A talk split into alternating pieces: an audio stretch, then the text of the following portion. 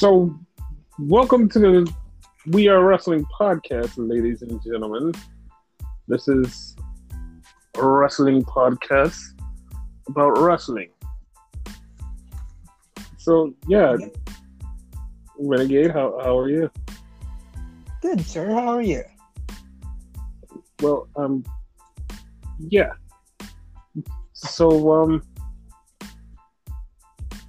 where do you want to start? I'm gonna go with I'm gonna go with you on where to start because there's a, there's a million things to unpack in this show. So. It's a million fucking things, yeah. So typically, you know me, I start with Raw, whatever, because it's order, whatever. But just because you know more about it than I do and everything runs together, can we talk about New Japan? Okay, yes, we can talk about New Japan. Yes. So New Japan over the weekend had Dominion, which was the pay per view everybody was waiting for because it's leading into Forbidden Door. So, yeah. with that being said, I do have to get this valid criticism that everybody has been talking about, which I too agree with, but it came with a lot of circumstances and holding off, which is which is always bad, which is always bad, especially for the product because people have been saying AEW has been sucking lately. It's been sucking really bad because of the writing. It's because Punk left. It's because of this. And I had to break it down for people. I'm like, yeah, it's because Punk left, but also because they have this show that they're trying to cram in four weeks after they just had a pay per view. But they couldn't do anything until after Dominion. Until after Dominion, they couldn't do a goddamn thing. So it's like you couldn't do anything.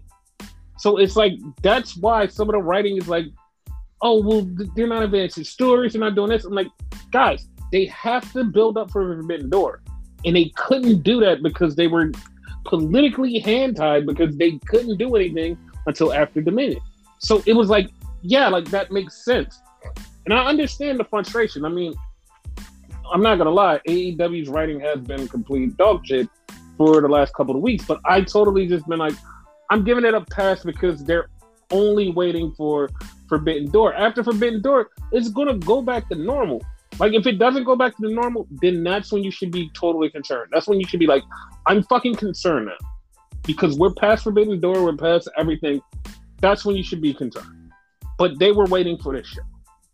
And this show was one of my like it wasn't one of my favorites, but it had stuff on there that made me just happy because it's like once again like New Japan is my happy place yeah. because they had a match on there that was Shingo Takagi versus Taichi, and it was for the KOPW title. And when that title got introduced over the summer of 2020, everybody completely shit on it because it's like you're bringing a bunch of random ass American ass rules to this fucking thing, and it's gonna be bad. And then certain people got it and they made it cool. Like when Shingo Takagi got it, he made it cool because he decided to make, okay, no, I'm going to make some fucking weird ass rule, but it's going to be strictly wrestling related. There was one where Yano had to put fucking Suzuki in a dog cage. That was a KOP. that was a KOPW thing. And it was like, dog, like that's insane. Like it's funny, but like at the same time, this is supposed to be wrestling. That's insane. We don't want that. So Shingo got it, and him and Taichi have been going back and forth. This is their second match. They had one match where it was you have to get 30 falls, not 30 consecutive pinfalls, but when the ref counts one, two, that adds up to 30. That's what that match was they had before. So they had a version similar to that at Dominion that was 10 minutes. And you had to pin the person as many times. Every time you got a one, two, it added up. And Shingo beat Taichi by one point. It was so great because it was fucking it was just awesome wrestling for 10 minutes. And it just it just was fucking superb. It was it was one of my favorite matches on the show. And I'm like, that that is just fucking amazing. It was just so fucking good. It just blew like it blew my mind because it was like, all right, yeah, they're both good wrestlers. I like. I really kind of am iffy about the KOPW, but every now and then somebody actually makes it interesting. And this was one of the times where it was like, this is fucking interesting. And that was good. It was so good. I loved it. Awesome. So then we had Karl Anderson beat Tama Tonga. I didn't like this because this was Tama's first defense as holding a singles title. This was his first defense. And also this was Karl's first singles title. So it made me it made me angry, but like I kind of don't know where this is gonna go because especially after the after that, Karl Anderson cut this weird ass promo where he just called out anybody from any promotion, even included WWE, which is like a no go. But it's like he called out all these people, and it's like, dude, it's like we know that you're like the champion now, but like you're more Gallows and Anderson, and we kind of need that for like the tag team title stuff. So like you being a single champion is kind of it's kind of weird, and I just like wish they would have left it on Tama, and that yeah. that would have been great. But like that happened. Then we had the fucking U.S. title match. Juice Robinson, we knew Juice Robinson was fucked up, but he was like, "Yeah, I'm coming," and they made the match. They were like, "Okay, we're we're making a match." But Juice couldn't make it because he's like, I can't fly out there with this kidney infection. so they're like, fuck, now we just have this one on one match between Sanada and Ospreay, And the winner becomes the new US champion. And Ospreay beats Sanada. And it's like, okay, that's cool. I mean, that leads into stuff later on. I'm like, all right, well, that makes sense. The Great-O-Khan and Jeff Cobb they won their titles. They won tag team titles, like I said they would. And once again, this is another thing where it was like, I'm kind of, I'm kind of confused because even though Fale and Chase Owens wasn't going to do anything with the tag titles, they won the tag titles at the last big show. So this is their first defense, and it's like, okay, I noted you weren't going to do anything with these guys, one like you putting the titles on them was like for the big Bullet Club family reunion thing. Yeah, that made sense. But at the same time, you just put the tag titles on them to take the tag titles right off of them. And if I'm reading this correct, to take the tag titles off of O-Khan and Cobb, and it's like this is a lot of moving around that I'm not used to in New Japan, where it's like you're putting titles on somebody, they stay on them for months. It's not just, oh, we're gonna put the title on you and it's over. It's no, we're gonna put the title on this person, and this is where it stays, and then it goes to the next person. Not this hopping around constantly. The U.S. title, yeah, fuck, that's that's a cursed title. It happens a lot. Like with the tag titles and the NEVER Openweight title, it's like you don't see that much. You don't see it that much unless it's like part of a big story, like when Shibata and Evil like had the title and they switched it back twice. And you're like, oh, okay, but then it led to this big ass Shibata run where he just beat the shit out of everybody, and it was like, oh, well, that makes sense. Like that's what like that's what I'm saying. Like sometimes when you switch it back and forth, it's like, oh, this has to make sense, but like it doesn't in like just the immediate look at it. Like, hey, this is his first. This is the first defense for this person. This should be more than that. This is very bad. So that that was a thing. Then we had the main event, and Jay White called a shot, and Jay beat Okada. And I immediately knew that Jay was gonna beat Okada. That was already a thing. And like we kind of said it here, and I kind of told Renegade off the podcast. I kind of said, dude, Okada wife is having a baby. He's not coming to Forbidden Door. I don't think he's gonna be there. And a lot of people, the funny part is, a lot of people kind of heard the same thing, but everybody in wrestling was just like, no, I'm fucking dumb, I'm fucking blinded, and I'm just gonna go, nope, he has to be there. He literally said it on one of the things was like, he didn't say that he the wife was having a baby at the time. He said, "No, that's around my wife's birthday. I think I should be home." Everybody was like, "Ha ha ha! That's a joke! Ha ha! He's gonna be there. He's gotta be there, right?" And I'm like, "No, guys. Like the like the way he is, like he's not that type of person who's gonna be like, no, I'm gonna be a gazillion miles away from my wife in like this awesome time for this match that I really don't give a fuck about. I'm I need to be home. And a lot of people just totally hand waved it and was like, no. I'm like, well, all right, well, you guys get what you get. Like, he's not gonna be there. He's not gonna be there. Jay White's gonna be there. And I love the fact that there's a lot of people like I'm not gonna be gatekeepy here because I saw somebody be gatekeepy and I'm gonna talk about that later on. But I don't like the way a lot of people have never heard Jay White speak until Dominion. Like when he beat Okada and he cut the promo right after, and there was a lot of people there that wasn't there as regular New Japan fans. They were only there because oh, we want to see how this impacts Forbidden Door. So we're here just to find out what happens. And it's like, dude, like, I, all right, you guys are like super out of the world AEW casuals, whatever. And then they heard Jay speak and just like rant about like how Hangman only became a star when his friends created a company for him. And like people was like, oh my God, I didn't know Jay was this good on the mic. I'm like, he's been doing this for years. I've been yelling about it every time everybody says MJF is good. Then I had to keep coming back and saying, no, Jay is good. Jay is that guy. And now people just all of a sudden are like, oh my God, I didn't know he was that good. He's actually good. He's really good. I'm like, yeah, he's always been good on the mic. And it's just like, it shocks me to see how many people just came out from like the AEW side to go, oh my God, like, this is really, like, he's really good. Like, I was like, okay, all right. Like no one knew. And they they didn't know because they didn't fucking pay attention. But then we got the G1 lineup, and most of the usual suspects are there, except for Tom Lawlor's going to be in it. Jonah Rock's going to be in it.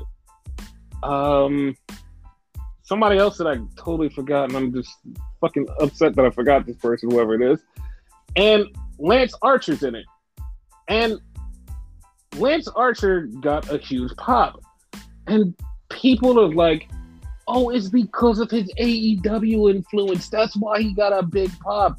Like, oh, people love AEW. It's like, okay, okay, I'm gonna let you guys think what you think, but like once again, I'm not trying to be gatekeepy. But Lance Archer made his name. He the reason AEW wanted him so bad was because of the stuff he was doing in New Japan. And when people saw that, they were like, oh shit, he's back.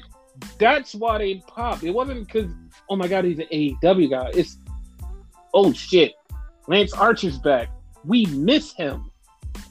That's exactly what happened. It wasn't like, oh, because he's this AEW guy. Yay! It's no, we miss him. We're glad that he's back because he was a monster here and they loved him before he left.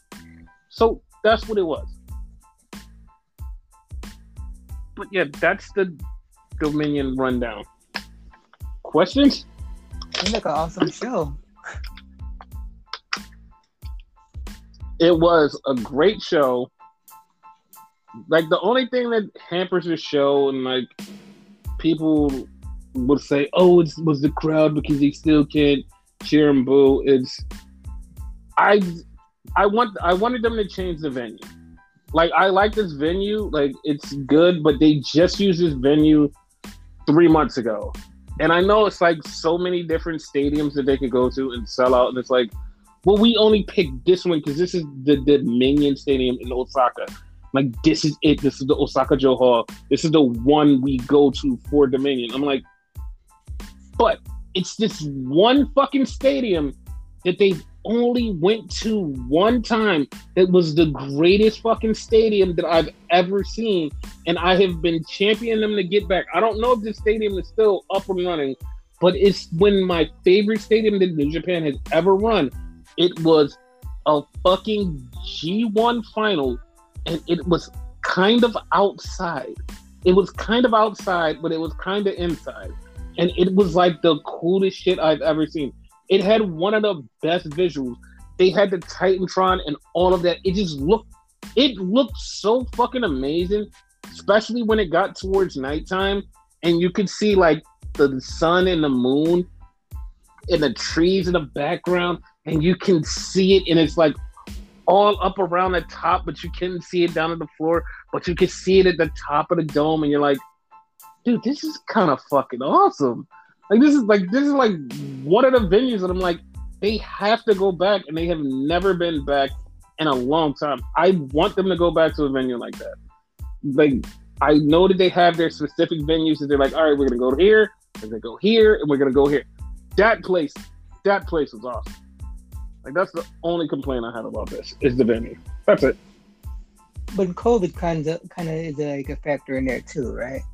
No, no. This like that place. When I'm talking about, I saw that place and it was totally fucking awesome. Was mm-hmm. in 2014. Like it that place. The last time they've been there was in 2014. Like I said, I don't know because like I'm not a fluent Japanese speaker, and I don't know if they actually like if they couldn't go there because the place is down or something was booked there, but they haven't been back since. And this has been like almost 10 years, and this place is like, like I said, it's the greatest place. It's like it's been a long time. And like now that they're back to doing stadiums, because like at that time they were like really hot. And like now that they're back to doing stadiums, they should get back to that place. Yeah. Sounds like real cool. Yeah. So uh yeah, so that was Dominion. Yeah. So any questions? Uh no, like it seems like because like everybody was, was waiting for this to go into AEW, which I guess we should go into AEW next. So that was the whole like issue, right? Like it was nothing else going on there. No, this this was just a regular New Japan pay per view that was kind of tied into AEW and like oh. that's all that's all everybody was waiting for. It was like like I said, there was AEW fans that was watching it that don't usually watch it. And it like I said, not trying to be gatekeepy, like you guys aren't around all the time when there's regular random New Japan shows. You're like, oh, we're gonna hand wave that because no one really cares. And it's like, yeah, but you came to this show just because it impacts your bigger show like, yeah, no, that's the only reason we're here. Like, New Japan sucks. And I'm like, what? Yeah, we, we like we like some of the wrestlers, but like their booking is completely horrible. And it's like, dude, like you keep saying that, but it's like their matches are just fucking high quality. Like it doesn't matter if you think that their booking sucks. Their booking has been yes, their booking has been shit because of what's been going on with fucking COVID, yeah, that's it. But like nothing else is the reason that you're like, oh, this is angry. It's like, no, you should just be like, well, it's wrestling, but I guess like everybody's spoiled now, so you know, whatever, fuck it. We'll get into sucky booking in a minute. So yeah. So Dynamite starts out and it immediately starts out with the hair versus hair match with Jericho versus Ortiz. And the match was the match. I didn't like it. Like I didn't like it at all. And like no yeah. disrespectful for the guys, but like I didn't like it. I didn't fucking like it. And it ended when Fuego del Sol comes in and costs Ortiz the match. And we're like, what the fuck? Like, why did Fuego del Sol come in? Of all and, people, right? yeah, what the fuck? And then Fuego takes off the mask, and Fuego is Sammy Guevara, and it's like, oh, oh, that's why it was Sammy. And then I forgot that Sammy wasn't in the Jericho Jerk Off Society. and was like, oh shit, he wasn't in the Jericho Jerk Off Society. Oh shit. Then we turn around and Ortiz is cutting off his hair, and he's like, I'm a man of my word. And then Eddie Kingston is like, well, Ortiz got something to say. blood and guts, blood and guts. I'm, and I'm like, wasn't Ortiz and Santana already in this? Like, I'm, like, am I confused? Like, didn't they agree to this? Apparently not. Like, starting off, bad booking. Apparently, everybody we thought was in it is not in it. They have to agree Dude. before the fucking thing. but that's the thing. That's that's the thing. When Eddie said me, Santana, and Ortiz in blood and guts, he literally said that. He said that when Santana and Ortiz were with him, and they all three agreed blood and guts. And then the announcers, everybody in the ring is looking like, oh my God, Ortiz agreed to be in blood and guts. And it's like, what? It's weird. Doing everything now. So it's like, okay, he already agreed to it, so why is he agreeing to it again? Exactly, because that's what messed me up. I'm like, okay, yeah, like this, like maybe it is like the whole Forbidden Door bullshit that like got everybody confused because it's like that happened, like that literally happened. So I was like, all right, well, that, I was like, I just chalked it up to like, okay, maybe that's that's a thing. And then we had the best part about this match. Huh? I, I that's the important part there, right? The uh-huh. other part that made no sense to me, like going back, Sammy left their original group because they want he wanted both. You know, I'm gonna do my own shit because he was the TNT champion at the time. So why join Jericho again? You basically like rehash that whole bullshit. Like that that was stupid to me too. Yeah, none of like none of it made sense, and like they tried to further explain it later on, but like it didn't make any sense. Yeah. So then we get the best thing about this match. We get a People's Court tune played. The People's Court, and they do like the little People's Court bullshit. It's like, yeah, this is the People's Court. Wardlow versus these 20 guys. And immediately everything went off the fucking rails, and this was just the worst part of the show. Immediately. Like all 20 guys get up around the fucking ring and he knocks down four of them, and Dasha goes, Four of the plaintiffs have been eliminated. And it's like, the fuck? Like, wait, I thought it was all pinfalls. Tony Khan said so himself. Then we get back in the ring. So Wardlow starts beating up people five by five, stacking them on each other, not stacking them on their backs, just stacking them on top of each other. The person on the bottom is getting pinned. Everybody else is just getting stacked on this person. And one, two, three. He eliminated five people. He eliminated another four people. He eliminated three people. And it's like, none of these people are all on the ground. What are you talking about? And they just they just fucking just kept saying he's eliminating these people. Everybody wasn't getting pinned. I'm like, okay, what the fuck is this? They were pinning each other, if anything. Yeah, it was really dumb. And then after that, he goes to beat up Mark Sterling and fucking uh Weasel dude and Scorpio Sky are up there talking. And the Weasel guy says, I'm gonna send Tyron Woodley and this other guy to get you. And it's like, okay. And then Wardlow, like I'm not gonna lie, Wardlow seemed like a total bitch, and I know what he was doing, but he seemed like a total bitch. We was like, wait a minute, we're all guys from the Midwest, and we're all hardworking guys. You should be taking anything from this rich asshole. And I'm like, Doug, you're Wardlow.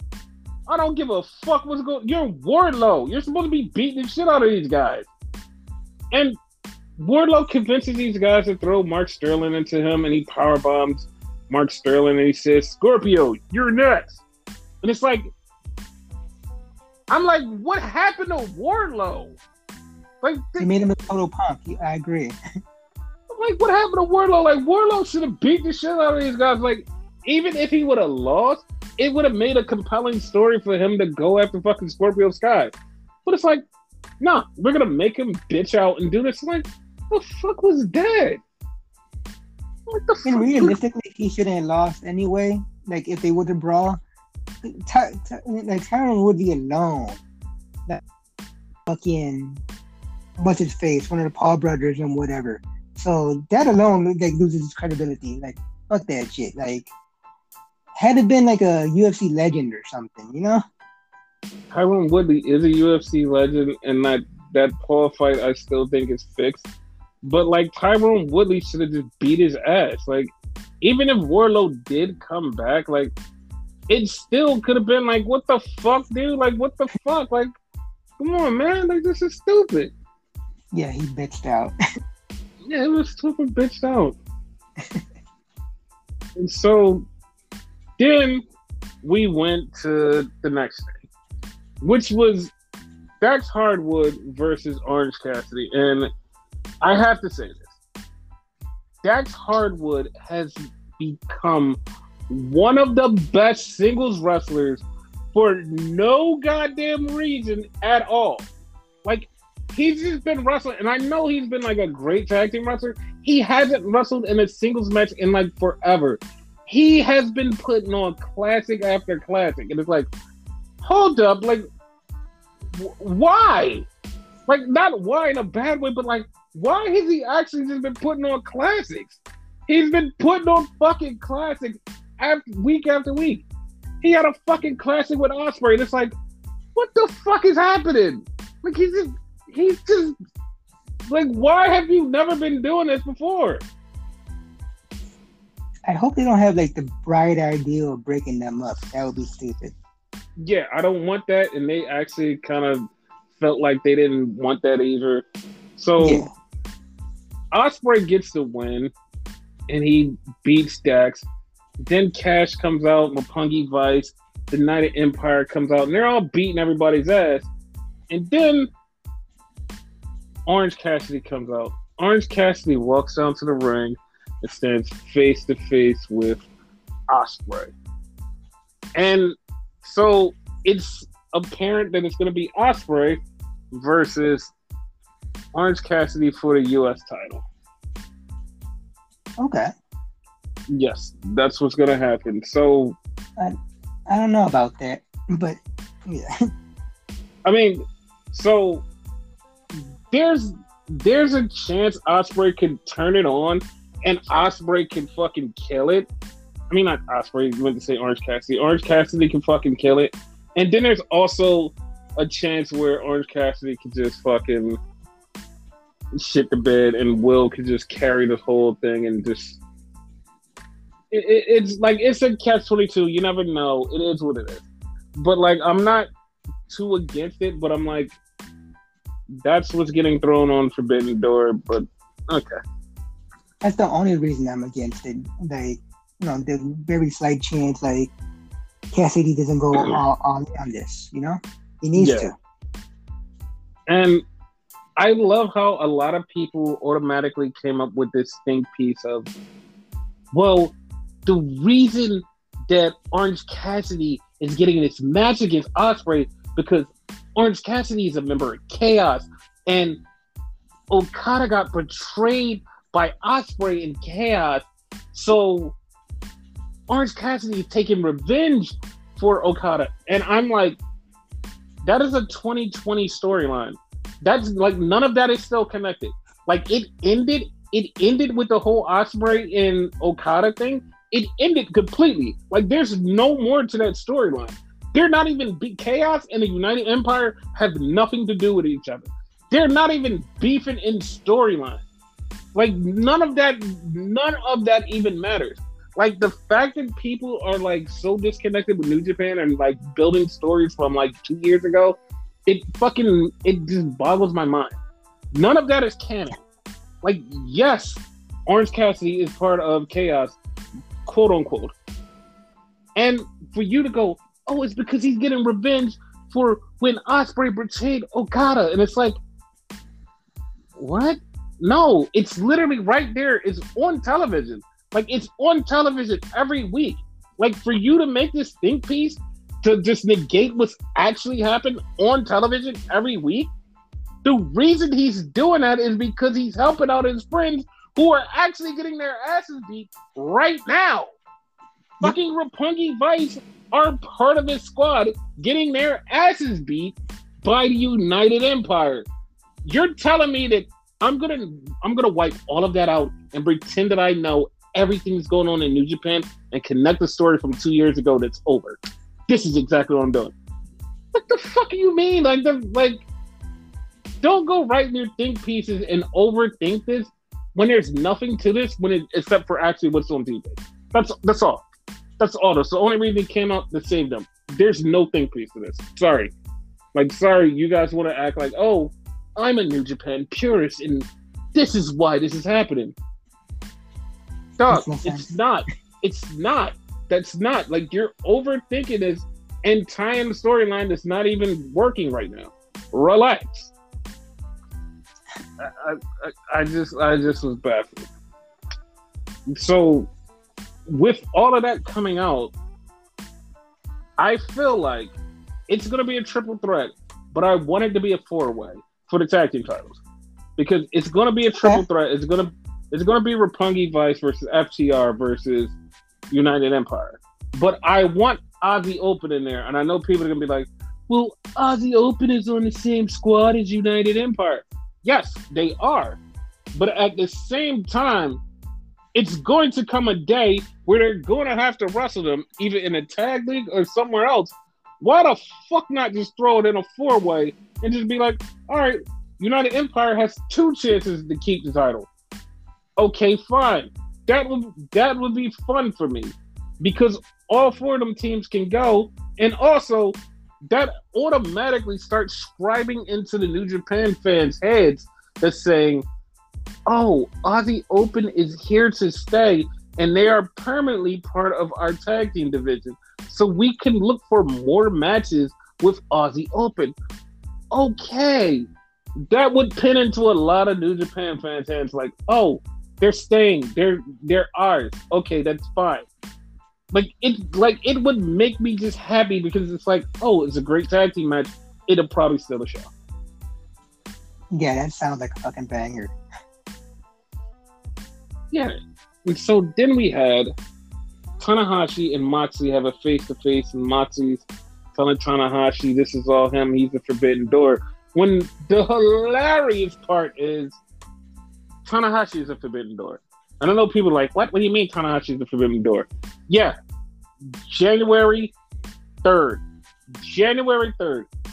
Fucking Tanahashi has this promo talking about him facing fucking Chris Jericho, and he says, I guess this is the opening of the forbidden door. And people are like, oh, wow, he made that up because it's a Chinese, a, Japanese restaurant in Japan that he seen called Forbidden Door hours before that and said, hey, you know what? That sounds like a fun thing to use. He took it, used it in a promo. Tony Khan trademarked it. Now it's a pay per view. Moxley can say he's a forbidden door, but Tanahashi is the man who created the term forbidden door. Also, that Japanese restaurant needs to get paid for all of this because this is all their fault. Yes. like a lot of people don't know that. Yeah, people don't know that. And it's like, what the fuck, man? Like, but it, it's funny. So they're having this conversation back and forth, and then all of a sudden, Jericho shows up. Everyone's like, "What the fuck is Jericho's doing?" Jericho and Sammy come out. Jericho is, I'm a wizard. I'm like, all right, yeah, you're the Grand Wizard. We got it. And the Jericho Jerkoff Society comes out and attacks Tanahashi and Moxley. And then also Despy and Lance Archer, and Despy is from the Suzuki Gun. He comes out with Archer, and they just beat this shit out of the fucking out of Tanahashi and Moxley, and it's like, oh, it's like, okay, what the fuck is this? And then Jericho goes, well, at Forbidden Door, it's me and Suzuki and Sammy Guevara versus Shota Umino, um, Wheeler Yuta, and Eddie Kingston. And I'm like, okay. Like, I wasn't interested in that at all. like, I like I'm kind of a little bit interested, but at the same time, I'm like, this was like the weirdest fucking way to do this. Like, why attack Moxley and Tanahashi to put your match on for no fucking reason? And it's like you could have just called like called Eddie Kingston out or whatever, like some other way. But this was like this was really random. It was really random and made yeah, it, yeah, it didn't make any fucking sense to me. I'm like, this is like this was dumb. Like like I said, they were waiting for Dominion to be over to stuff all of this shit in. But at the same time, here's the here's the funny part. Suzuki was not on Dominion. He had nothing to do with Dominion. So last week, we could have got this match announced. We could have got this match announced, and he could have been like, I have a mystery partner. And his mystery partner could have been Sammy after Sammy turned. And I'm like, oh, oh my God, that, that makes sense. And we didn't have to do any of this. Like that literally had nothing to do with nothing. We could have did this and moved it to the side, and everybody would have been like, "Oh, okay, yeah, no, that all makes sense." Yeah, it like these are some really weird booking decisions for me. I'm just very baffled. I agree, especially with this one. Yeah, so then we get Darby saying he's gonna fight Bobby Fish, and yeah, okay, well that's happening on Rampage, and so then we come back and we have Toni Storm, and Toni Storm is angry, and she says she's gonna beat Britt's ass, and she's going to secure her spot for being the champion, and it's like, okay, like, and I'm gonna get into like why this kind of baffled me also because it's like what the fuck like that, that's weird, but like that like when we get into that match, she calls her Brittany, which kind of like fucks me up though. Kind of makes me laugh. yeah, but that that's actually funny. Yeah. So then we have Miro versus Ego Ethan Page for the Atlantic Championship, like thingy, and of course Miro beats Ego. I didn't think that Ego was gonna win, but yeah, he should have. He, I mean, he should have, but like, yeah, Miro won. But like, I kind of want Miro to win just because like we'll get a little taste of Miro versus Ishii at Forbidden Door, hoping that Ishii wins his matches to get into Forbidden Door, which he probably will. Okay, yeah, that would be a good match so then we get Dante Martin, and Dante Martin calls himself an inhuman. And I just stopped and paused because I called him an inhuman, and he just goes, "Yeah, I'm an inhuman." And Matt Sydal goes, "Yeah, he's an inhuman." I'm like, "I called you an inhuman." Friend of the show, Dante Martin and Matt Sydal, because they are listening just stealing my shit, dude. Just stealing my shit. And Darius probably listening too, even though he's not on the show right now. So yeah, he has nothing better to do but get healed up and listen to the show. So yeah. shout out to Top Flight Security. Exactly. Future tag team champions. Yes. So then we get Brittany Baker coming out with her squad and then we get Toni Storm comes out.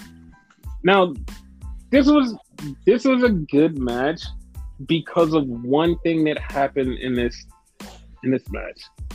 Two things, but the second thing I will not talk about on this podcast. But fucking Toni Storm does that hip attack in the corner to Britt Baker, and Britt Baker sells it like she got knocked the fuck out. And literally for a second, I thought she did. I was like, what the fuck? Is, is she all right? She got knocked out, and then she played possum and tried to roll up Toni. And then, like, they wrestle for another five minutes, and Toni gets the win. I was like, okay. But do you think she actually was playing possum, or do you think, like, she actually got woozy for a minute? I'm not gonna lie. For the first couple of seconds, I believe she got woozy. I believe she actually got woozy. And then you could tell the part where she was playing possum because her glove got knocked off and it got dropped in the middle of the ring.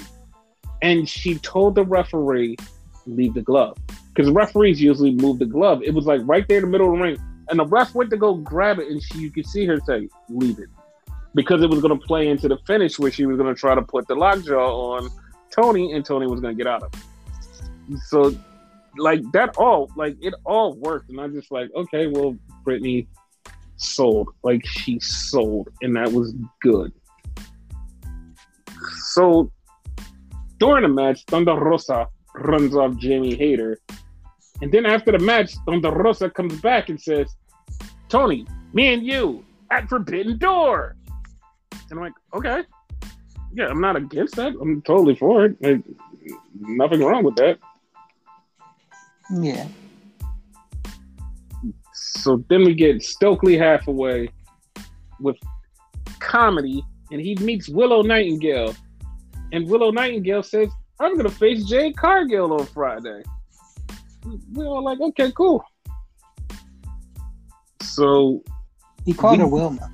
yeah, he fucked he fucked her name up. That's funny.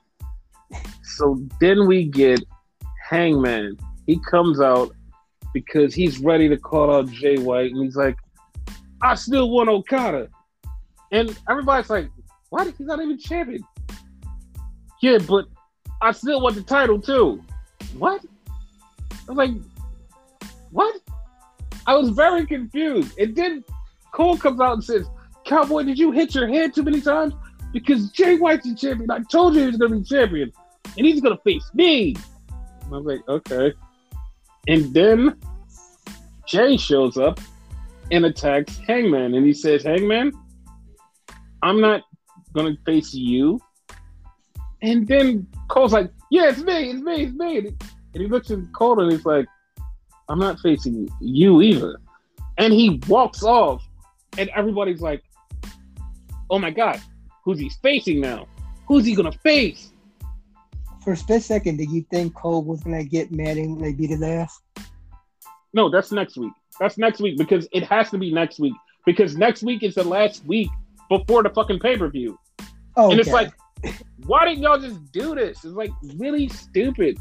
Cause like it's not, it's a lot of fans that are really in limbo because they're like, who who's Jay gonna face? Who's Jay gonna face?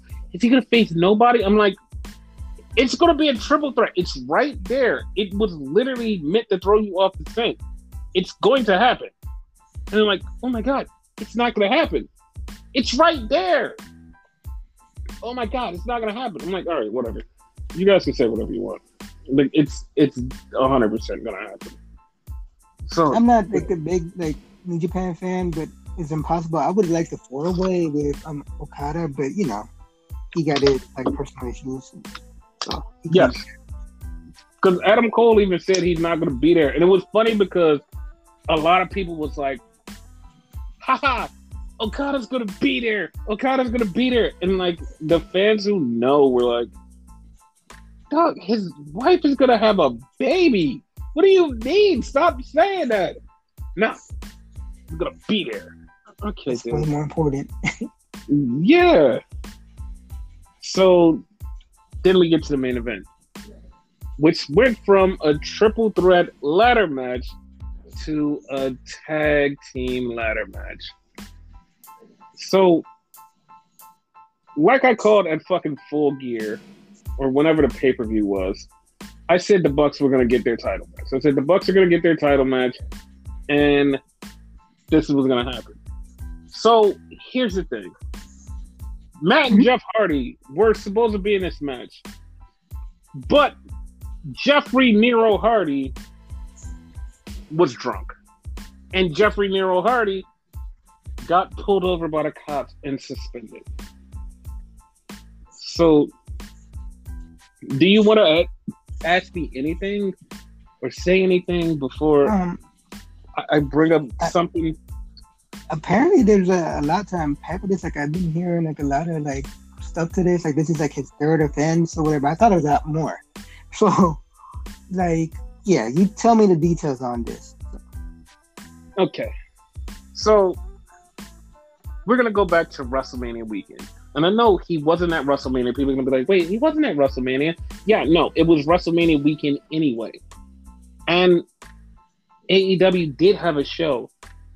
During that weekend, Jeff was a little inebriated, and people were like, hmm, he's a little inebriated. But I'm gonna I'm going to go back. I'm going to go back. I'm gonna go back to the take that I put out and the take I took back because I was supposed to I was supposed to do this. Because remember when he decided to go all Jeff Hardy and jump over the railing and just fucking walk off, and everybody was like, "Oh, he did that to get out of the WWE contract. You guys are stupid." And he was like, "Yeah, send me my drug results." And everybody, like, "Ha ha, he wasn't even high." And I said on this podcast, he could have been drunk. No, that's not what happened. He moved over WWE, and I said, "Okay, I'm gonna walk that take back because you guys are making me walk that take back." because you're saying you're being ableist.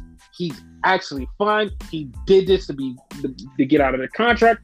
So I'm like, okay, I'm gonna walk the take back. But in the back of my mind, I kept saying that motherfucker was drunk. What do you know? He was.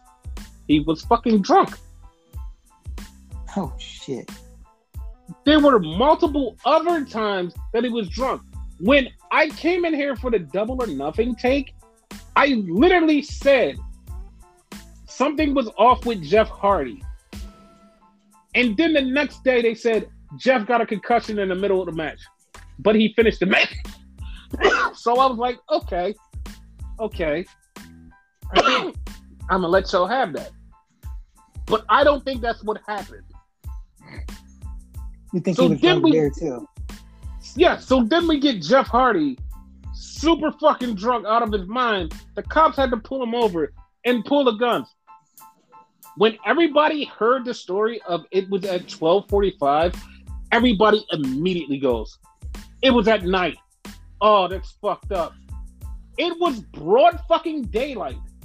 Drunk as fuck. And he gets out the car and they have guns on him like, dude, you know you was swerving, right? The fuck is wrong with you? he's trying to talk to them and he's like man i'm just trying to go to my my brain appointment and they like wait you, you have a neurological appointment yeah because because i had a concussion and i had to go to my appointment and i'm like hold up like everything about that is wrong you're drinking to go to a fucking okay everything about that is just throw that out the window and they showed him doing the sobriety test and he just failed that shit miserably. It was to the point where he started. They said, "Hey, can you do the alphabet?" And he started, and the cop just went behind him and just like put him in cuffs. He's like, "Nah, fuck this. I'm not even letting him finish. It's over. This guy's fucked up." Like it was, it was bad. Like it was really bad, and people for 24 hours kept yelling at AEW, "Hey, hey, do something about Jeff Hardy. Do something about Jeff Hardy. Do something about Jeff Hardy. I commend AEW for doing it this way because what happened, they decided to say instead of taking actions on Jeff Hardy, we're going to step back and then we're going to talk to Jeff Hardy. And once we talk to him, then we can take actions. So they suspended him without pay. Jeff Hardy has to come back after he's completed rehab. it's like, okay. That's the best thing right there. Yes. So, also for that, I have to call out his sister in law, Reby. Because, okay. okay, sometimes this shit might be okay. But this shit is not okay when this man is actually dealing with an alcoholism issue. This shit is very bad. Like, don't make jokes. She puts out a fucking TikTok. Me waiting for my husband to fuck up. And then you, she goes, but it's my drunk brother-in-law. And you're like, Doug, these aren't time for the jokes. Why are you insane? Like you've done shit like this in the past, and like I'm not gonna be one of those Twitter people that go, "How are you a mother?" Because some of the shit that you've said out of your mouth is something that a mother shouldn't say. Because I'm not gonna be that disrespectful. But like, dude, like, have a filter. Like, I know you could probably say all the shit you want to, because there's a lot of people who behind closed doors in their home say whatever the fuck they want to say.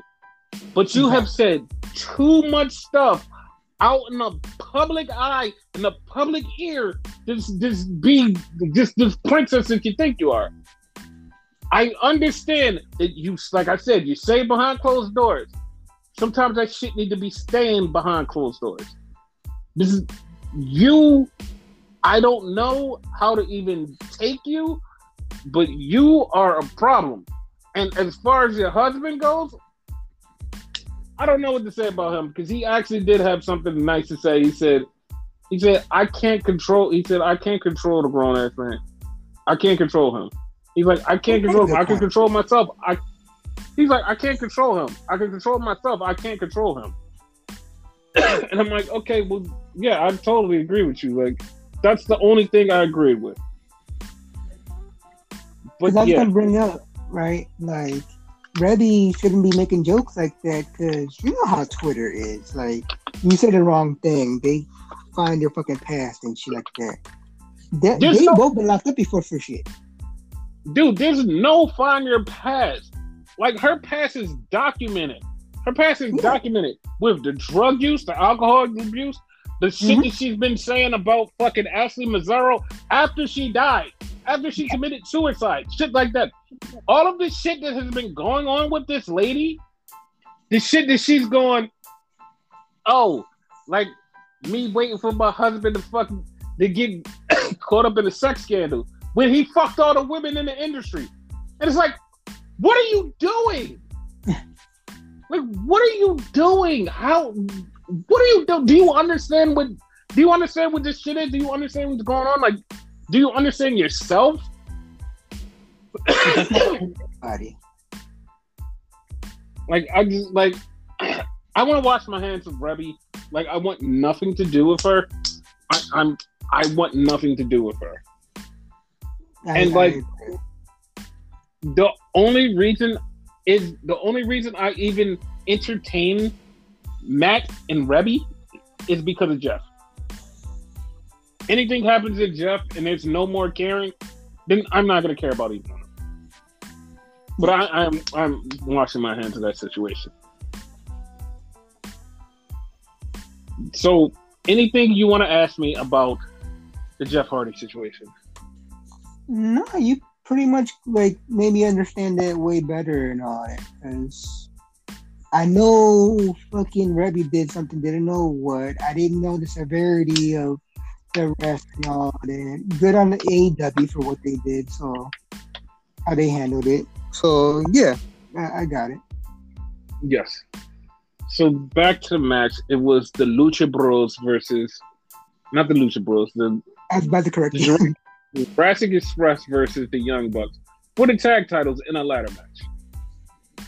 People are talking about how good this ladder match was. To me, it was just a ladder match.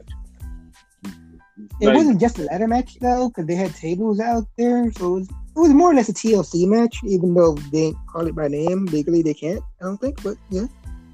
Yeah, but like I, I just thought it was a regular match to me. It wasn't like you know extraordinary match that everybody's like, I can't believe they put on another five star banger. It's like okay, nah. whatever. It's not. It's not that to me. Like it's not that. Like I, I, I didn't see it like that. Yeah. And the Young Bucks won the tag team titles. And the thing about this that like pisses me off about them winning the tag titles is like we all know that they're the EVPs. And I know people are gonna be like, that has nothing to do with it. They're just the best tag team in the world. Hold your horses. Whatever. yeah, I'm like, they didn't have to do that. The Hardys were supposed to win the tag titles. and like then move on from there. But like, you didn't have to put the tag titles on the fucking Young Bucks because this is gonna go to FTR versus the Young Bucks at All Out, and FTR is gonna be. I hope they let them win the tag titles again because the Young Bucks being the first two time tag titles looks really sus to me. And I'm just like, all right, well, whatever. Yeah, as long as they lose it quick, I'm okay with it. Yeah, I'm just, I, I, I don't think I don't think they are because, like I said, it's going all out, which is going to be Oh, like their second or third. Yeah, it's going to be like their second or third defense. So it's like, all right, whatever. Yeah. So after the match, it happens. It finally happens. It happens the way it was intended by God, not the way that we intended it, but it happened because Christian turned on Jungle Boy. So I yeah, didn't like that. Like I, I preferred it your way. yeah, like the only reason, like I liked it because it was supposed to happen, and like that's great. I enjoyed that. the only reason I didn't like it was because it should have been Jungle Boy, but Yeah. It was great because it was the day before Jungle Boy's 25th birthday. His mom and his sister was out there, and like after the match, Christian Christian went to Jungle Boy's mom and sister and said, "You should have raised a better fucking kid." And like I'm laughing because Christian is just like a total asshole. Like that that was so fun. I And the one thing good, but I kind of rushed it because like the Hardys weren't there and whatever. Like probably they still would have done with the Hardys there. I think they. Was, I feel like they should have waited till like next week. No, no. we all knew that they was, it was going to happen when he lost the tag titles. The thing is, like, I think if the Hardys would have been there, it would have been Jungle Boy to turn. I think, like, I literally think it would have been Jungle Boy to turn. It wouldn't have happened that night because the Hardys would have celebrated and got out of there. It would have happened the next week and Jungle Boy would have turned. That's what I think would happen. Because that would have been so much better. So much better. Yes. but yeah, that was um that was AEW Dynamite. Dynamite. So then we get to NXT, which kicked off with the Creed brothers versus the BBC. And this match was just as good as you expect. Well, that's not true because there's a lot of people that probably would expect, oh, the BBC are jobbers. And we've told you like nine times, like, they're really fucking good. You just don't know it. And And this- better. yeah, this match was really fucking good. Like fucking Edris did a stalling sunset flip, and it's to the point where everybody that's seen it was like, "Wait, you can do those?" Like, yeah, he, he did it. He fucking did a stalling sunset flip on Brutus, and it was like, I didn't know you could do that. Like, yeah, he did it. He fucking did it. so yeah, the Creeds got the win, of course, and they shook the BBC's hand, and it was really fun. So then we get to the back and we see Roxy, Cora Jade, and Indy Hartwell, and Indy is telling Roxy and Cora, she's like, "Oh, you guys are friends. Enjoy it. This business will eat you up and spits you out." He's like, "You just listen to a grizzled young vet," and Cora's like dude, what are you talking about? And he's like, yeah, I've been here for so long. Like, dude, you're 25. What do you mean? I literally like- like, "Wait, you're 25?" That shit was that shit was so fucking hilarious. And like they they made me laugh so hard because it was just so dumb. But like she does, yeah, like she, she does have a point with like this will eat you up and spit you out because she lost her husband and she lost her family. She's lost everything. She has And her best nothing. Yes, in under a year, she has nothing. Right? I want to say like within like two months or so. Yes. So then we get this Apollo Crews segment where he's talking about all the stuff that's happened to him and how he's coming back. And he's sitting in this bar. Or, no, he's sitting in a diner.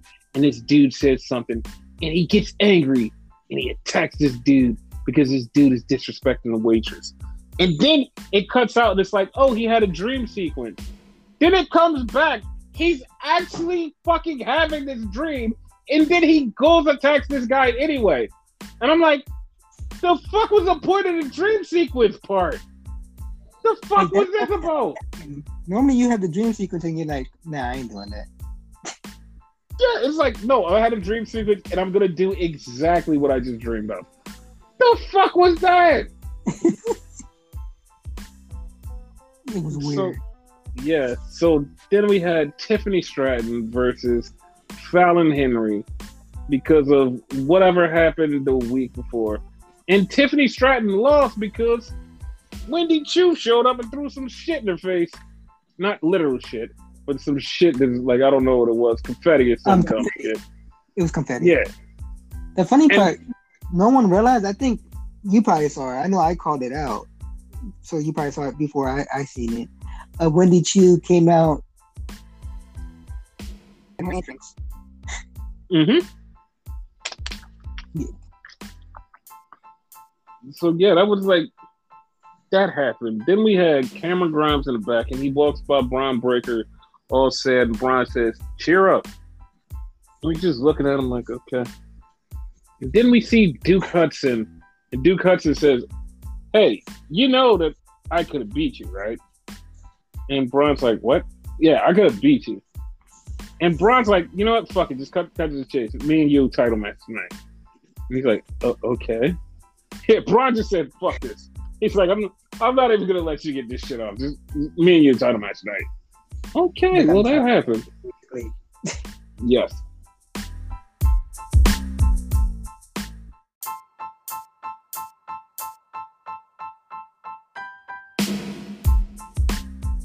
So then we had a Lash Legend promo. And the only thing I knew about Lash Legend before Lash Legend showed up was Lash Legend used to play Division One basketball. That's all I know. That's all I know. And Lash Legend starts running down all of her accomplishments of her being in track and field and her doing this and her being on like six basketball teams and her doing like she ran down for 10 minutes. I swear to God, she ran down for 10 minutes all of her fucking accomplishments. And I'm like, holy shit, she could do all that. And she just kept going. And then at the end, you realize that she's only 25. I'm like, how the fuck? What the goddamn? Dude, like, I just was, I was losing my shit. I'm like, yeah, like, she, like, she has everything that could be a star. And she just still need, only thing she needs to figure out is how to make it work in the ring. If she makes it work in the ring, she could like she could be a star. But like she needs to make it work in the ring. That's it. That's the only thing. It's the ring, the in ring that's missing for me. That's it. Once she figures that out, then it's like, yeah, like yeah, you can send you can send her on the way to be something big, but she has to figure out that in ring. If she doesn't figure that out, it's uh, it's GG's. I think she'll get it eventually. Hopefully, hopefully. So then we finally get Xyon Quinn versus Wes Lee, and Wes Lee wins, and we're like, okay, now what? Like, now where does this go? Like, it's over. Wes Lee beats Xyon Quinn. Yeah. Because this has been brewing for like almost a year. Feels hmm. longer, honestly. Yeah, it's, it's been it's been a fucking it's been a fucking long time because it's like, yeah, I don't like what you said. Yeah, okay, yeah, you don't like what a lot of people say, and then you made him start doing it. So it's like whatever. So then we had a Nathan Frazer promo, and this fucked me up so bad. It fucked me up so bad because I've watched Nathan Frazer for a while. and every time he says, I'm from Jersey, I always said it. I even said this on the podcast. Why does some dude from America have to go over to NXT UK? He's from Jersey. He literally goes, Yeah, I'm from Jersey, in Europe. Like the fuck, there's another Jersey. I was, I was broken. He broke me. Like He fucking the, the one that's in America is New Jersey. yeah. He fucking That's- broke me. That's the whole thing. I didn't know. So. Yeah, he fucking broke me on that one. So then we had the Dyad, who I still think is the Grizzled Young Vets versus. Dante Chen and some other dude. And the Dyad gets a win. And nobody calls out that they're the fucking like no one is saying they're the Grizzled Young Vets. They still have masks on while wrestling. It's like, okay, what what the fuck? Like they're they're wrestling as fucking druids. Like all that gear on. Like what the fuck? Yes. So then we get a backstage thing with Sanga and Xyon Quinn. Xyon Quinn is saying, Yeah, I should teach you.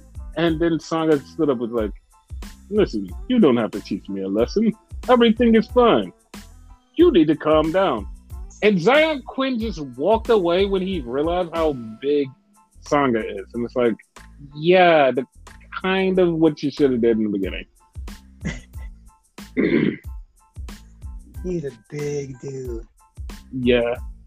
So then we get Nikita Lyons, and she says, Guys, I'm coming back.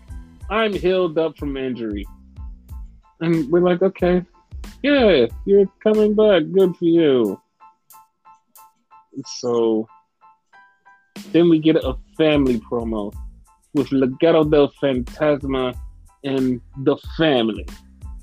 And everybody is like, okay, what? Yeah, they're they're all together. And the reason I say what is because Tony D'Angelo is injured and Stacks is fired. So we're like, what the fuck is happening? But this I forgot this was taped a week ago.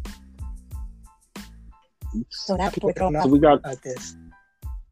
yeah, we got Melo coming out, him and Trick, and they're just like, yeah, we're gonna face you two suckers later. I'm like, okay.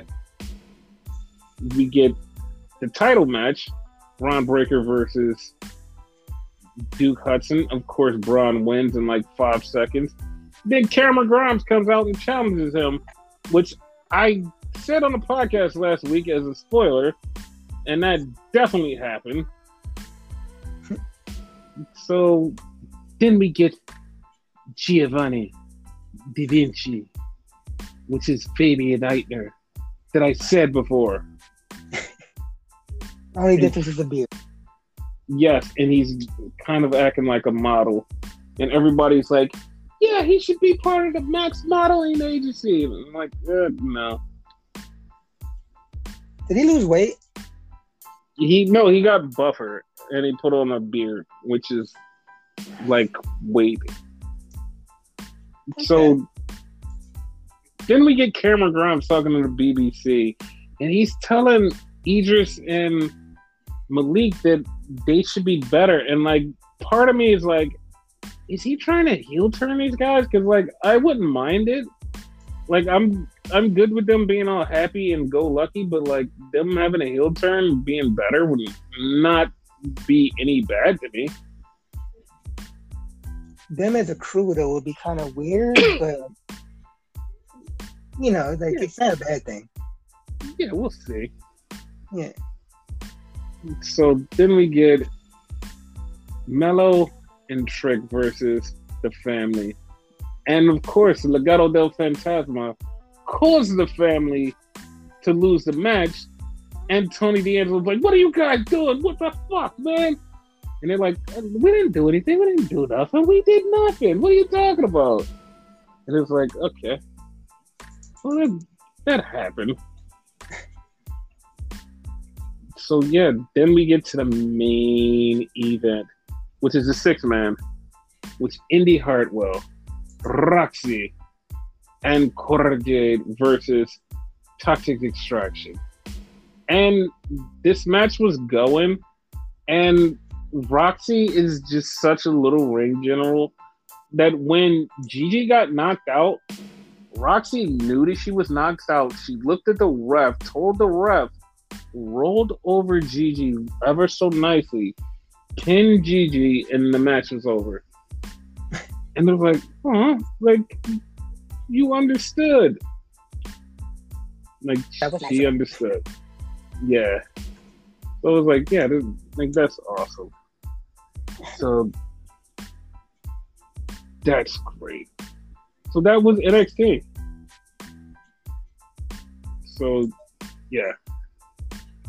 So now we go to Raw. Monday Night Raw.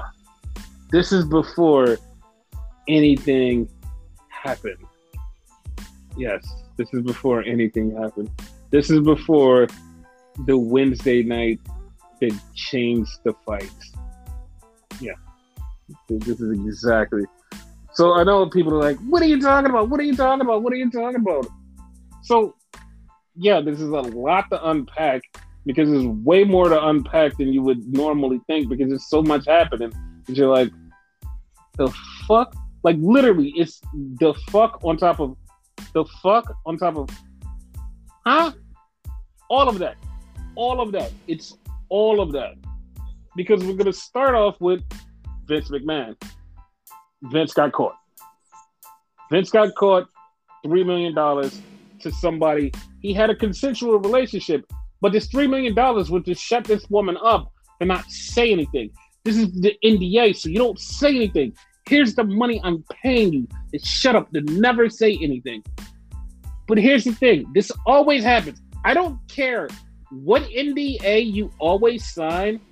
If you ever have heard of this thing play out in any situation, anywhere across the globe, in any galaxy, any multiverse, it always plays out the same exact way.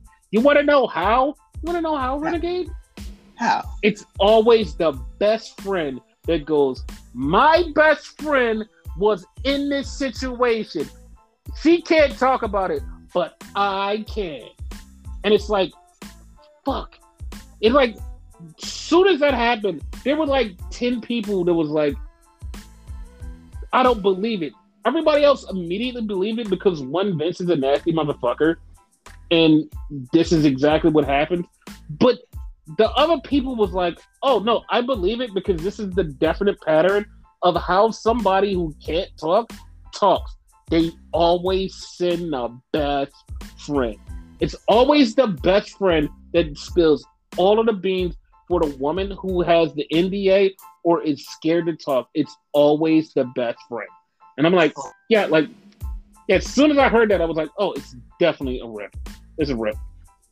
And this this is what this is what fucks me up because somebody somebody heard the actual statements of what's going on and the lady referred to yeah vince passed passed my friend off like a toy to um john laurinaitis and the person who heard this literally was like i don't know what that means i have no understanding what that means and i'm just like are you that vanilla in your sex life?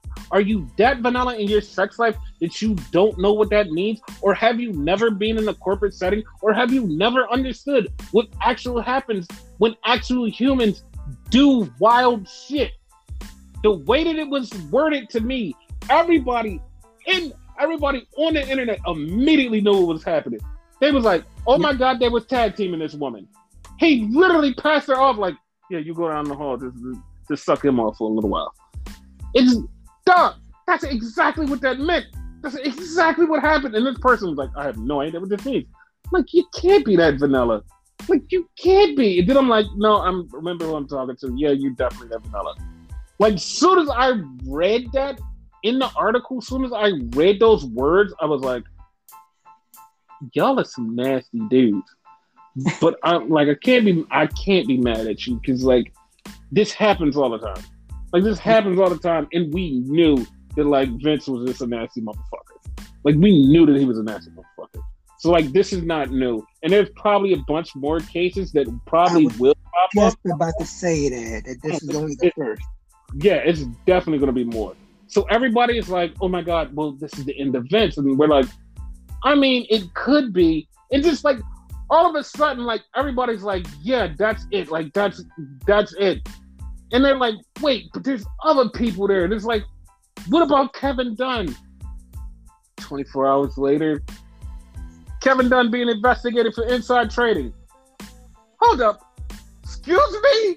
What? Yeah, I didn't Kevin, hear that one. Kevin Dunn's being investigated for insider trading. Dude, that's a felony. That's some deep shit. Wow. They're like, no, no, no. He's been doing this for years. He got caught. And like the bad part about it was like people were literally trying to figure out what happens with succession like after Vince is gone because this could hurt Vince and take him out of power. And Kevin Dunn was one of the names. All of a sudden, Kevin Dunn is getting getting a fucking RICO charge for goddamn insider trading. It's like, dude, you can't. Think, how? One like one thing I have to say is how was he getting away with this? Because like those are millions and billions of dollars that you're embezzling and switching and like some bullshit. It's like, what are you like? How? and fucking genius to be able to do that. It's it's it's not it's not genius level. It's just all you have to do is just sit and listen and just move when you're supposed to move. But the thing is, you're not supposed to move when you hear shit. Because if you hear shit from the inside, if the person on the inside is saying, yo, we're gonna do X, Y, and Z, before it breaks to the fucking public and they say, it's to be X, Y, and Z. You should move your money. And they move their money and then reap the benefits of that because the person in the inside told them exactly what's happening. You're not supposed to do that. Like, there's so many people who are getting investigated for that. It's so many people who are getting investigated for that, and they are being taken down and get having to go to jail. It's like summer camp, but it's fucking jail, and it's like you're fucking being taken out of your office wherever you are. Like for Kevin Dunn to finally get hit with something like this, and we're going to probably never see him again, that is great. Like I, I know people are like, you can't be happy for a man's downfall. Fuck them. I, I'm happy for his downfall. I'm happy. I'm happy that I'm happy that he's going to be going to jail probably. I'm happy that Vince is in the trouble that he's in. I'm happy that WWE is in the fucking financial state that they are because they are getting fucked. Like they're getting fucked. Like they're getting fucked. They're finally getting fucked. And I know people are like, Vince is to bounce back from this. We all know that he's going to throw Johnny Laurinaitis and say, You're fucked. Like, get out of here, pal. And just act like everything is bulletproof. But he's still to get fucked because Nick Khan is a fucking shark and he's going to kill him. He's going to kill him one way or another. Vince is out of here. Notice all this and, is going on while he's in charge, too. So, yeah. But but, but, people brought this up because people fucking heard this, and I knew this already. As soon as this came out, I like I put three and three together and made six. I was like, "Fuck, this is a little bit too inconvenient." Remember when Stephanie stepped down? She's mm-hmm. all of a sudden stepped down a couple months ago. Just like, oh fuck this shit. I don't want nothing to do with it. And everybody was like, "What the fuck?" Like, why is WWE burying her? You know why? She knew. She fucking mm-hmm. knew about this. She knew about this coming up. And she said, fuck it, I'm out. And everybody's like, what the fuck? And now that people are like, wait, she knew? And they're like, oh, well, she just doesn't want nothing to do with it. Turns around, no, no, no. I'm going to head the investigation. Me, Hunter, and a bunch of other people are heading the investigation to see if there's more corruption that my father did. And it's like, hold up. Hold it's like, hold up. Like, wait, you guys are going after him with these independent people that you have hired from outside of the company that has nothing to do with the company to go after Vince and to see if any more money was embezzled for this kind of shit. I'm like, maybe there wasn't a point of her actually being fired for real. Maybe she was like, I know what's coming. maybe we should have our ducks in a row because when it's time to get him, we're going to take this bitch out. Now, if Harwin Hunter take this guy out, then like I more love to him. Like just get him the fuck out of there. Get that nasty motherfucker out there. Fuck him. So you can't make this shit up. This feels like a fucking wrestling storyline. this, this is like this is just so great, and I love yeah. how it's coming through. Yes. And then to top that all off with the cherry on top, it's we find out that Sasha Banks might be getting released. I'm like, oh, that's gonna happen. The funny part about it is like when it was said, it was perfect timing because it's like all of this shit is going down and it just comes out like Sasha may or may be on the way to being released. And it's everybody's like, oh my god, this is perfect timing because you can ask for your release right now where the company's going through all this trouble and they can't fucking say no. And it's like, yeah, no, that makes perfect sense. But there was more to that backstory that people knew about, and now that people are finding out about it, they're like, wait a minute, this may have already been in the works because Sasha had already hired a lawyer to talk to WWE about either negotiating a release or them fixing their goddamn problem. But it's been coming to a release.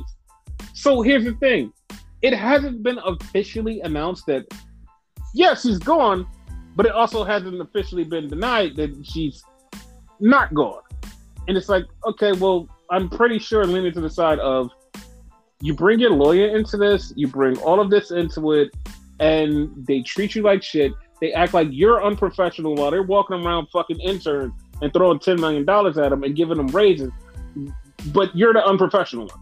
Yeah, I understand. I I understand you just deciding, nah, I'm bigger than this company. I'm going to leave. So that that is a hundred percent I'm okay with it. I always stand on the side of the fucking wrestlers. Never stand on the side of the company. Hundred percent. So it's been a, a wild week for WWE. Also, getting back to the fucking wrestling part, we just find out that fucking Randy Orton won't be cleared for the rest of the year. So that oh. fucks up their storyline. So it's like, what, what more what more can you ask to fall upon WWE? Also, Roman Reigns is like, yeah, I'm still not coming into work. I'm gonna do this one match and I'm gonna bounce to SummerSlam. I'm not gonna be there every week. Fuck you guys. It's just it's getting to the point where it's like you're looking at WWE going, Well, what the fuck is happening? Like are you guys gonna you guys dead yet? Or what, what's happening? And it brings it it brings up the question. It brings up the question that everybody is like, now what? Do they sell? Do they sell? This is the perfect time for somebody to buy. And people already are going, Tony Khan. Tony Khan. Everybody is like, I love how everybody is going to Tony Khan. And to be honest, like, Tony does, he could grab his dad and say, Dad, give me the money. I want to buy WWE. He buys WWE fine. I don't know what you you go from there.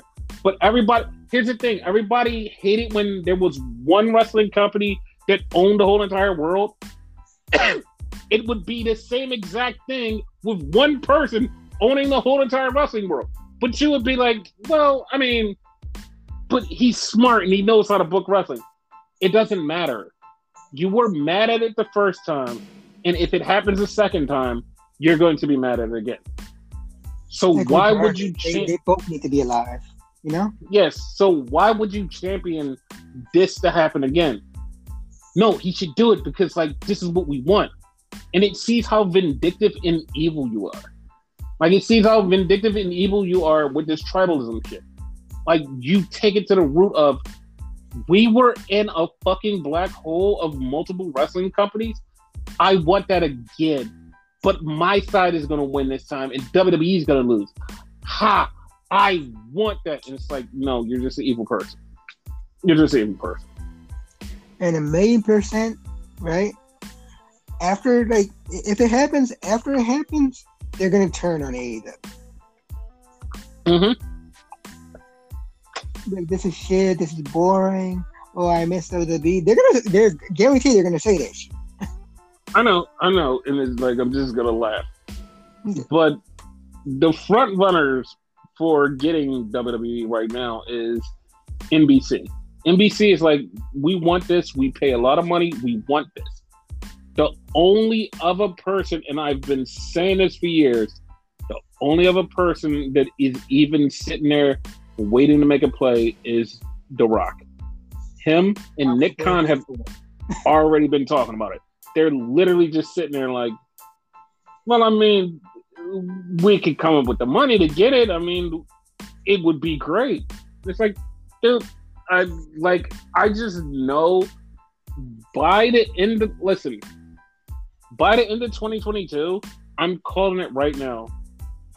There's gonna be a huge, huge seismic shift with WWE.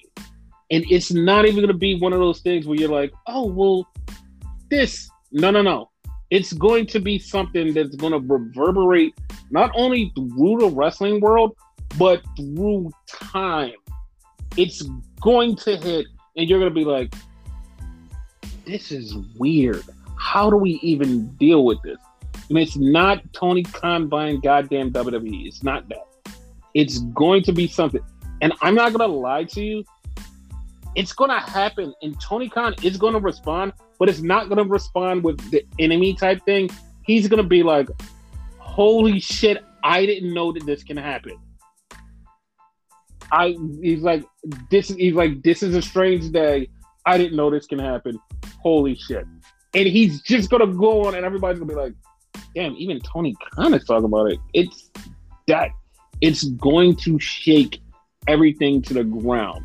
It's going to shake everything to the ground. It's going to reverberate through time, and everybody's going to look at this and go, "This, this is the moment that everything in WWE literally changed. Not just change; it's going to change. I don't know if it's going to be the good or the bad, but it's going to be that point before the end of 2022 that it's going to literally change forever. And there's no go there will be no going back to what you think you know. Everything from this point would be fucking age of apocalypse. There's nothing. Everything is different. I that's all I'm gonna say. Like I I'm not gonna give you any more than that. It's just gonna be like this is this is our new normal for WWE. I'm hmm. I that, that's all I can say. So Raw opened up with The Miz talking to Paul Heyman, and they were talking for no goddamn reason because Riddle comes out, and then Riddle gets fucking ambushed by the Usos, which the Usos get ambushed by the Street Profits. And I'm like, this is too much ambushing. Is like nothing about it made sense. But I mean, when you're chasing around a 32 year old intern and you're fucking 78 and you got three million, I mean, what else are you going to pay attention to? I mean, what else? Nothing else. Eh, nothing else. So we get one of the Usos versus Montez Ford, which is always great to see Montez Ford in a one on one contest. But it's like we're getting the match the Usos versus the Street Profits. Can we do something else and stop like pushing this feud further? Like we know that it's happening. It's probably gonna happen in Money in the Bank, but like, can we just like not keep doing this? Like we got like we got like two weeks. The Usos won, but like, uh, can we not do this anymore, please? Correct me if I'm wrong, but they really don't got any other tag teams like that either that's another WWE problem that they need to fix. It's like, can you fix this shit? So then we get the Joker in the back, and he's telling this story about how he killed Batman. He left him under that rock, and now there has to be a new person to grab the cow. And then we get fucking Superman showing up and says, Hey, hey, You don't mess with my best friend Batman. I'm Superman, goddammit. I'm gonna kick your ass. And one of us is going to money in the bank after somebody's ass get kicked. I'm like, oh, okay. That actually Like- fit. That actually fit.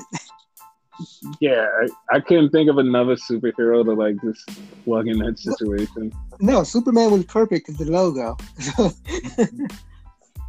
So yeah. So then we had Becky versus Dana.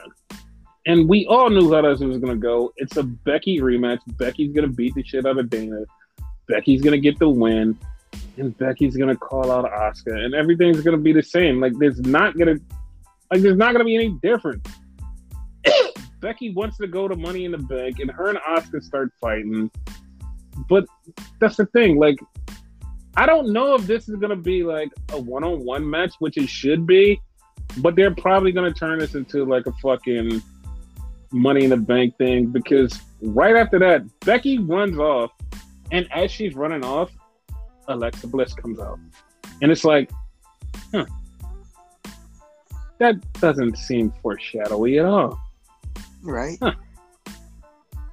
Not to mention And- they showed after. yeah, it was like, huh. so then we have a tag team match player, and it's Alexa Bliss and Becky. No, Alexa Bliss and Liv Morgan as a tag team who are matching for some reason against Doudrop and Nikki Ash. It's like okay, but here's the stipulation: the tag team that wins goes into Money in the Bank. I'm like, oh, oh, okay. And Little of shout out to course, Nikki who picked up her fucking gear, made it black. Like I've been wanting it, so there you go. Good for you. yeah, because she's she's trusting her whole evilness with Doudrop. Yes. So then we get Alexa and Liv who win and go into Money in the Bank with uh what is her name? What is Lacey Evans? Lacey Evans. So Mhm. all three of them are now qualified for Money in the Bank. Last week we said we wanted Liv and Alexa as a tag team, and here we are as a tag team. How long? I don't know. I don't know. I wish for a long time, but like I don't know. I seen a name thrown out on the internet. Live in bliss. I like that. Yeah, I'm- I, I honestly like I honestly don't have a name for them because it's like, eh, I, I don't like. Part of me is like, I don't think they're gonna be around long. Like the other part of me is like, I definitely want this to be a long term thing, but I don't Yeah. think WWE sees it as, oh, I'm gonna be this is gonna be around for a long time. It's like no, They don't care about their women tag team division. So Yeah. So then we have Ezekiel versus Kevin Owens. I was about to correct you. Oh my god. See, you thought that I was going to call him Elias. No, But- I call it life my damn self. See, because you were waiting for Kevin to get counted out and lose, and then Ezekiel to say, next week, my brother Elias is coming here to sing. And everybody's like, what? Yeah, no, it's happening. And like, I'm just going, oh, I'm like, it's going to be Damien Sandow, right? That's what's happening, right? That's happening. Nothing else is happening because there's no way you can have fucking Elias here. basically. Not not Yeah. in left. Not in Mhm. left. They taped something a long time ago preparing for this, right? Like everything was already like out ahead, which I seriously doubted. And like he had the beard and all of that and taped it then. I doubt it, but it could be. I I hope they did because like anything else would be uncivilized. All right. So then we had Cedric Alexander versus MVP because Cedric is trying to be his own man now, and MVP beat Cedric Alexander, and Omos killed Cedric afterwards. And Omos said, "I want to be in Money in the Bank," and we're just like, okay. Like this is exactly what I saying. Like, okay, like it was, like I'm not excited to see that. MVP said like all he needs to do is like go on the first step, and he already got it. And I'm looking at him like, you know, that's true. he was fucking standing there and was like just fucking short of grabbing that and saying, "This is mine." It just was right there. I'm like, yeah, like, that guy's really tall, right? But he ain't winning. So, yeah, he's definitely not. So then we had the main event of the show to me because nothing else was the main event because this match was so awesome. It was Seth Rollins versus AJ Styles for Money in the Bank qualifier. Yes. Yeah, this match was this match was really good. Like it was really good. I loved it. Yeah. I like at first I was like, I don't know who I want to win, but then it was like, well, if the story dictates what I think is going to dictate, of course it's going to be Seth, and of course it was Seth. Seth won the match. Do you foresee Seth winning the whole thing? I kind of do because, like I said, it fucking plays off into the bigger story. It plays off 100% into the bigger story of Cody coming back and the whole Seth and Cody thing playing out longer because they wanted it to play out longer. Yeah. Like that's how that's how I feel about this. It's like it only works that way for the Seth and Cody thing. It doesn't for anything else, just for the Seth and Cody thing. Cause like the story, like the optimum story would be, hey, we hate each other, and here you go with this story. I have the title, you're back. You want to fight me? I want to fight you. Blah blah blah. We go for the title, whatever. S- story's rocking, and it's like, okay, yeah, like we we have this. Yeah. Like I like I 100 percent am down for that, but at the same time, it's like I would enjoy it so so much more, so much more if Cody beat Roman. Like if Cody beats Roman, to me, that makes me more happy because it's like Roman, long reigning champion, finally gets beat, finally gets beat by Cody. Like Seth, it would be he gets beat by somebody cashing the money in the bank. Not get beat by somebody who actually fucking deserve it. He gets beat by somebody just fucking cashing the money in the bank. Yeah. You know what I mean? No, I, I totally understand. Now, how long is Cody out for again? Cody's out for nine months. We're- all speculating he's going to be back by fucking Royal Rumble. Because it could be a possibility and whatever. Like Cody does beat him still, and you get your wish. So No, it will, but like I said, the better story is the build up to Royal Rumble. Like you see Cody coming back, and you're like, "Oh my God, Cody's coming back! Cody's coming back! Cody's coming back!"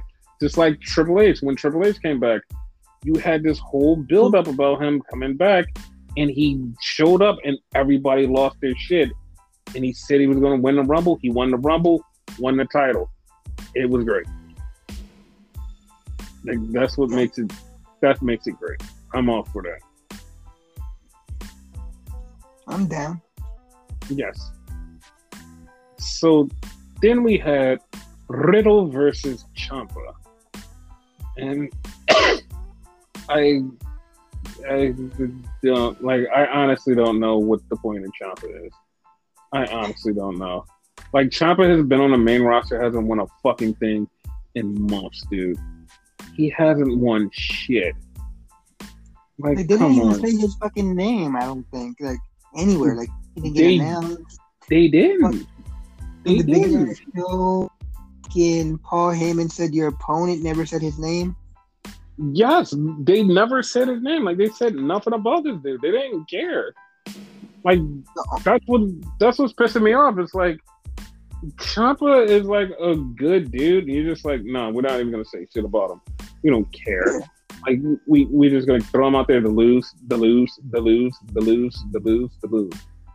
Hmm. And the only reason you kind of figured Ciampa is because what happened last week. Ciampa attacked him. Yeah, but like, yeah, and it's like why? But. So then we get a Bianca promo, and Bianca's talking about stuff, and and we get Liv Morgan. I mean, not Liv Morgan. Rhea Ripley, who comes out and says, "Yeah." She's like, "Yeah, I'm gonna kick your ass. I'm gonna beat you finally." It's like, okay. It's like, um, like I want you two to wrestle, but like Rhea with this gimmick and building this to this, and it's like, eh, well, yeah. That's how I feel about it. It's like, eh, it's, it's not, whatever. I feel like it's So- gonna be a good match. Though. The match. Is it's gonna be the it's gonna gonna, be a good match. The build to it is just gonna be shit. yeah. So we get Ali versus Chad Gable, and Ali wins. And we're like, okay, cool. I mean, Ali didn't win. Gable wins. That's what I meant to say. Gable wins. I'm know, I like, totally forgot that. I actually thought he won. no, no, no. He, he lost. He lost. So it's like, oh, okay. They don't care about Ali anymore. And then we had the Mysterios versus Veer. Well, Rey Mysterio. And of course, they're setting up for Veer and Rey Mysterio and Dominic Mysterio at the same time. So it's like, who cares? And Then the show- happened? That's so weird. no, it didn't happen yet. It just like it just keeps bullshitting. Then we have the finish of the show, which I swear to God is like I'm not joking, guys. This is the fucking main event of the show. This is like I'm not joking. This is the fucking main event. The main event, the closing act of the show, was a pose off between fucking Austin Theory and Bob Lashley. I'm like, what the fuck is this? I'm like, what is this? What is this? You could have switched the fucking AJ thing with this. It would've been Dude. perfect. That would have been fucking the smartest thing anybody could have did. They're like, nope, we're going to do this. And I'm just sitting there like, fam, fam, like, that's that's what's happening. Yeah, no, this is what's happening. But what we're not doing anything else. No, this is what's happening. This is the finish. This is how everything ends. Like you could have Like- had everybody go home happy, you know. Yeah, then they're like, no, fuck happy, fuck you, fuck anything that we could have did. This is why we're in the fucking content hole that we're in. Fuck you. Mm-hmm. And it's like, bro, like, you didn't even try. Like, you didn't try at all. Like, no, like, no parts of you was like, no, we're gonna try to close out the show and make people believe that this is hot and make people love this. It's like, no, we're throwing everything in the trash. Fuck this show. It's like, oh, okay. Okay. Yeah. So, something in NXT UK that happened that, like, I have been waiting to happen for since it happened. Mustache Mountain finally broke up, and Trent Seven was the one. Yeah. Trent Seven was the guy that fucking turned on uh the other guy. Forgot his name. Um, Halibut. Yeah, Tyler Bate. He turned on Tyler Bate. So yeah, like How do you feel about that? 'Cause I swear you said you wanted Tyler to turn. It's kind of like a Christian thing all over again. no, no, no. I wanted, I wanted this to happen. I wanted Oh, this wanted- to happen. I wanted, yeah, I wanted it to happen this way Oh. because Okay. it made more sense to happen this way. Like the Tyler thing is like he kept, you kept seeing that it was to be Tyler. You're like, oh, it's to be Tyler. Is it going to, is it going to be Tyler? Tyler's turning. Tyler turning. And like that's all that kept happening was like every time you turn around, it's like, oh, Tyler, like Tyler Bates turning, Tyler turning, Tyler turning, and everybody's just watching it, and it's like we're waiting for him to turn. I'm like, it's to be Trent because it's going to be out of like it's going to be out of left field, and it's going to be something crazy. And it was Trent. It definitely was Trent, and I'm just like, yeah, like I'm, way I'm got him too. yeah, because I like I totally was like, what the fuck, like, because I wasn't expecting it to happen now, because I was like. I had given up on it. I'm like, it's still gonna happen, but I gave up on it happening now. I'm like, nah, it's not gonna happen now. And then he got him. I was like, oh shit, like it happened. Like it actually fucked me up because I totally was like, yeah, I gave up on this. Fuck this. Kind of wish he still had the Heritage Cup so it could be for that. But whatever.